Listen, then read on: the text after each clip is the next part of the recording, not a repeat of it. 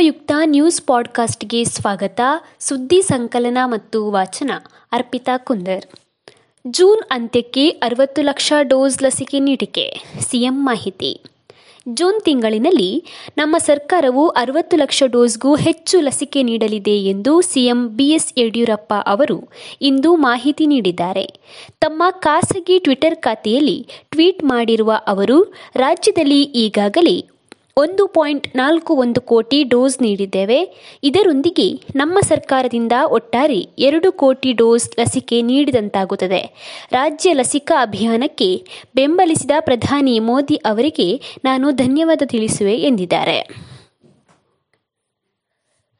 ಸೋಂಕಿತರಲ್ಲಿ ಆತ್ಮಸ್ಥೈರ್ಯ ಹೆಚ್ಚಿಸಲು ಗವಿಮಠ ಆಸ್ಪತ್ರೆಯಲ್ಲಿ ಭಜನೆ.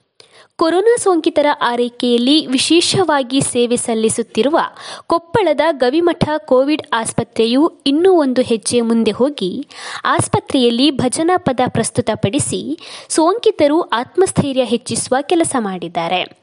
ಸೋಂಕಿತರು ಕೂಡ ಭಜನಾ ಕಾರ್ಯಕ್ರಮಕ್ಕೆ ಸ್ಪಂದಿಸುತ್ತಿದ್ದಾರೆ. ಮಾನಸಿಕ ಒತ್ತಡಕ್ಕೆ ಒಳಗಾಗಬಾರದು ಎಂಬ ಉದ್ದೇಶದಿಂದ ಈ ರೀತಿ ವಿವಿಧ ಚಟುವಟಿಕೆಗಳನ್ನು ಮಾಡುತ್ತಿದ್ದು, ಈ ಆಸ್ಪತ್ರೆ ಕೊರೋನಾ ರೋಗಿಗಳನ್ನು ಸತ್ಕರಿಸುವ ವಿಷಯದಲ್ಲಿ ಮಾದರಿಯಾಗಿದೆ.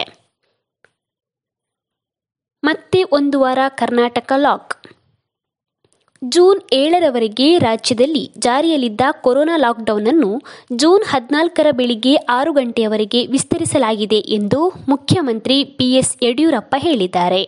ವಿಧಾನಸೌಧದಲ್ಲಿ ಗುರುವಾರ ಸುದ್ದಿಗೋಷ್ಠಿ ಉದ್ದೇಶಿಸಿ ಮಾತನಾಡಿದ ಅವರು, ರಾಜ್ಯದಲ್ಲಿ ಹೊಸ ಪ್ರಕರಣಗಳ ಸಂಖ್ಯೆ ಹಾಗೂ ಸಕ್ರಿಯ ಪ್ರಕರಣಗಳ ಸಂಖ್ಯೆ ಕಡಿಮೆಯಾಗಿದ್ದರೂ ಸೋಂಕಿನ ಸರಪಳಿ ಪೂರ್ತಿಯಾಗಿ ತುಂಡಾಗಿಲ್ಲ. ಹೀಗಾಗಿ ತಜ್ಞರ ಸಮಿತಿಯ ಸಲಹೆಯ ಮೇರೆಗೆ ಜಾರಿಯಲ್ಲಿರುವ ಕಠಿಣ ನಿರ್ಬಂಧಗಳನ್ನು ಒಂದು ವಾರಗಳ ಕಾಲ ಮುಂದೂಡಲಾಗಿದೆ ಎಂದು ತಿಳಿಸಿದ್ದಾರೆ. ಸ್ಯಾಂಡಲ್ವುಡ್ ಹಿರಿಯ ನಟಿ ಬಿ ಜಯ ವಿಧಿವಶ.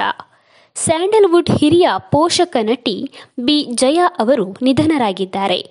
ಮುನ್ನೂರಕ್ಕೂ ಅಧಿಕ ಸಿನಿಮಾಗಳಲ್ಲಿ ನಟಿಸಿದ ಅವರು ಹಾಸ್ಯ ಪಾತ್ರಗಳ ಮೂಲಕ ಗಮನ ಸೆಳೆದಿದ್ದರು. ರಂಗಭೂಮಿ ಹಿನ್ನೆಲೆಯಿಂದ ಬಂದಿದ್ದ ಇವರು ಧಾರಾವಾಹಿಗಳಲ್ಲಿಯೂ ಅಭಿನಯಿಸಿದ್ದಾರೆ. ಅನೇಕ ದಿಗ್ಗಜರ ಚಿತ್ರಗಳಲ್ಲಿ ಅಭಿನಯಿಸಿದ ಜಯ ಅವರು ತಮ್ಮ ನಿಧನದ ಹಿನ್ನೆಲೆಯಲ್ಲಿ ಸ್ಯಾಂಡಲ್ವುಡ್ ಇಂದು ಕಂಬನಿ ಮಿಡಿದಿದೆ. ಸುದ್ದಿ ಸಂಚಯ ಆಲಿಸಿದ ಎಲ್ಲರಿಗೂ ಧನ್ಯವಾದಗಳು.